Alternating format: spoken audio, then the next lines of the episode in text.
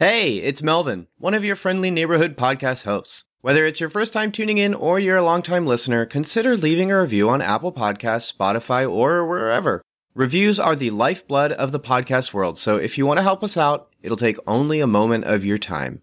Otherwise, we hope you enjoy the show.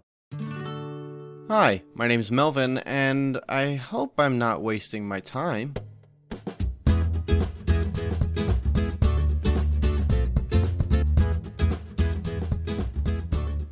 Welcome to Cinematic Doctrine, a non spoiler Christian movie podcast where we sit at the table of cinema and eat.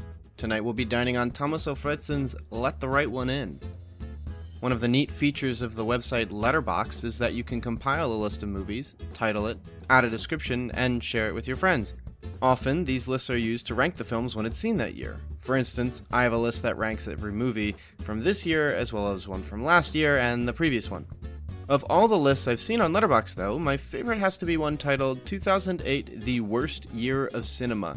Created by a user named Rees, the title is self explanatory, and I can't help but agree, as it includes titles such as The Love Guru, Don't Mess with the Zohan, or even that dreaded The Day the Earth Stood Still remake featuring Keanu Reeves.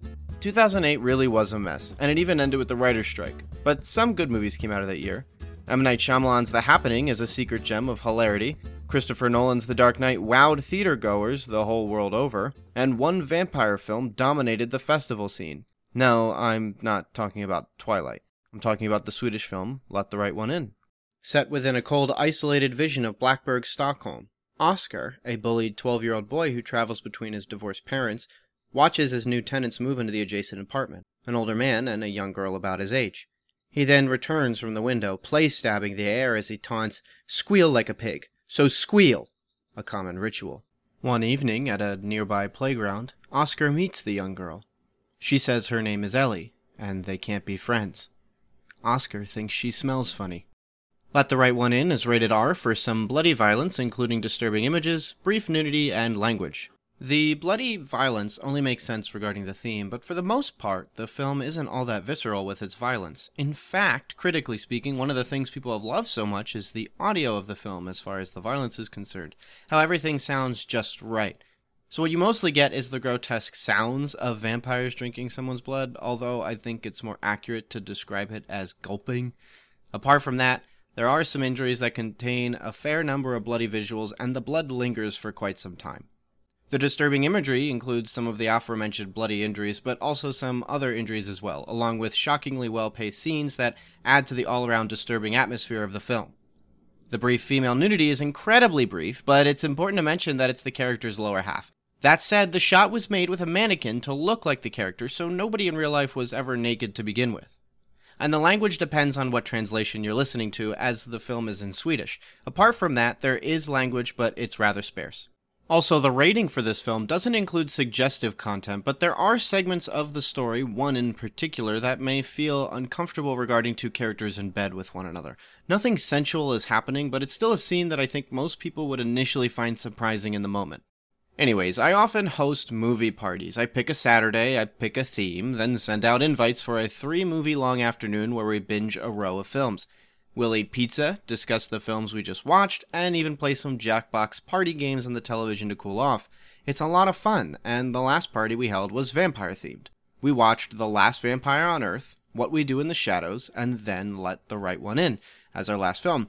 None of us had seen that one before, and it was interesting to head into it immediately after the prior films, which were largely comedies, although Last Vampire is unintentionally funny. But to end the night on a sober film like Let the Right One In was strange. It was almost an ethereal experience. Living in a post Twilight world, it's hard to take vampires seriously. In fact, some of the best media with vampires now are largely comedic, and there's a fatigue from them that could only be compared to zombie fatigue, and even that doesn't sound entirely accurate.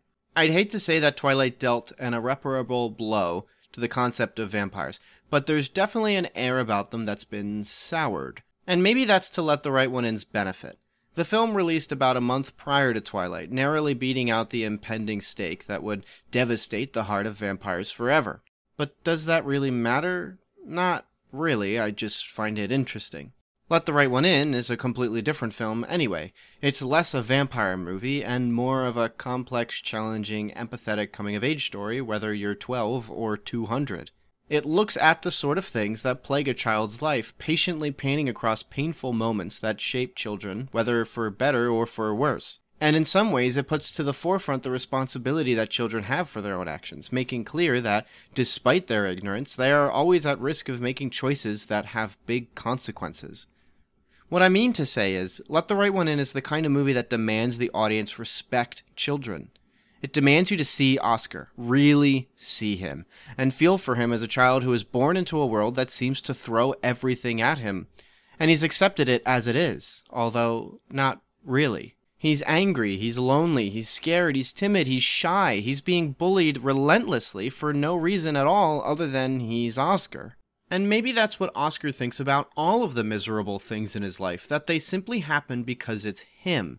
Oh well, you're Oscar. Bad things happen to you because it's you, buddy. Sorry. There are moments where, even with his parents, Oscar feels secluded, if not by their own willing actions, then by the age difference. There are things Oscar can't do because he's too young, and there's an incredible irony in these moments because we've witnessed the life Oscar's been living. We've seen the things he's suffered through, the oppression he faces at school, the loneliness that plagues us every evening. Can't someone just give the kid a beer already? Take the edge off? Someone help the poor boy. Oh no, Melvin, you can't be serious, right? Don't you know how dangerous that is?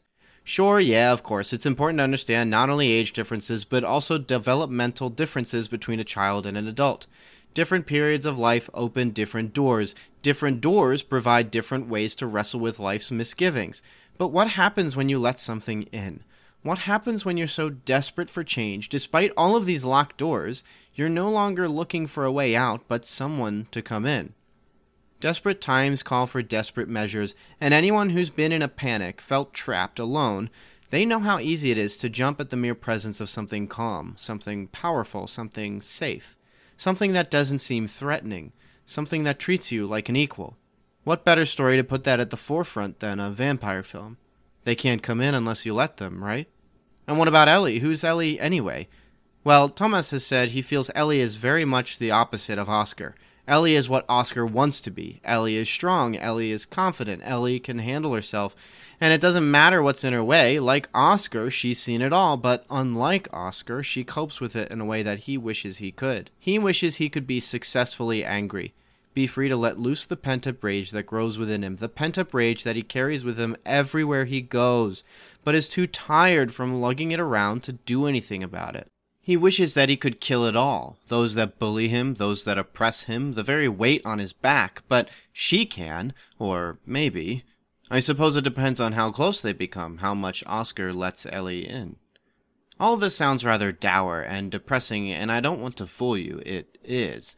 But also, it's not. As I said, it's empathetic. The entire film is, and even the way it's shot has a sense of empathy.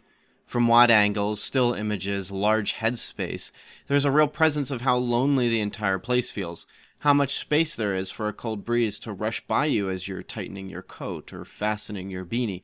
It never exploits this sense of isolation, simply translates it so you can recognize how much joy would be felt if someone stood right next to these characters and loved them the way they so desperately need. It's why moments between Oscar and Ellie feel so intimate, so comfortable, as their scenes are littered with close ups, crowded shots of the two sitting on a jungle gym as they figure out how to complete a Rubik's Cube, or the way they communicate with each other from their rooms with Morse code.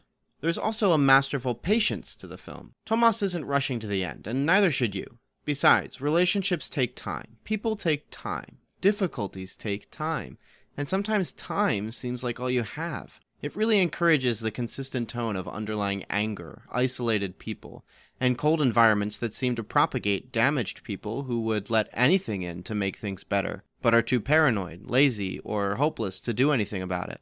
All this to say, it really gets me thinking about who I let in when I'm feeling hopeless. Who do I let in when I feel like an unjust target? What does my heart yearn for when I'm feeling lonely? What doors lay ahead of me? Which doors are locked? Which doors do I leave open with an invitation? What am I feeling hopeless about? Am I afraid of my future? Do I feel I will grow to be a better husband than I am now? What kind of father will I be? Am I a good friend? Have I shown care to those in my life? Do I care about those in my life? Can or will any of these fears improve? Where do I want to go and what do I think is in my way? Are there people who are actively against me or do they simply not care? Have I locked any of these doors or has someone done it for me? Which ones do I think are locked but the Lord has clearly left available for me? What doors have I left open in the hopes of someone coming in? Are those doors open for evil? Am I waiting for an opportunity to be freed, or am I waiting for an opportunity to enjoy the company of fools? Who we let into our lives will make and shape us. Who we love, we grow to become. Who loves us becomes like us. There's an incredible arrogance to that, to think we can become like those we love or even believe we can become lovable, especially when we spend evenings in our bedroom stabbing the air going, Squeal like a pig, so squeal! And if we're doing that and someone were to love us, would they not become unlovable too? What a danger to let someone into our homes, into our lives, into our hearts, to grow and become like one another, feeding off the same pain, suffering, and hatred. Like a fungal sprout interconnected from one corpse to another, who's willing to come into our network and suck the life from these infected hearts? What a joy to know that Christ's love is not only perfect, but incapable of sin. As we repent from our sins and let Him in, Christ transforms us to be like Him, sinless and blameless, righteous and patient, filling our hearts with such immeasurable love that we can't help but spill over, filling the hearts of those around us. Our hopes are renewed, our joys are made perfect, and while we may still face persecution, loneliness, and the cold, bitter environment of our age, we are not without love and we are not without justice as soon as the day will come when Christ returns to finish his perfect work of saving his people, while also judging the evils that cause us grief, suffering, pain, that beckon us into a world of isolation rather than the open arms of our Savior. No longer are we left stabbing the air in late, lonely, cold evenings. We don't need to.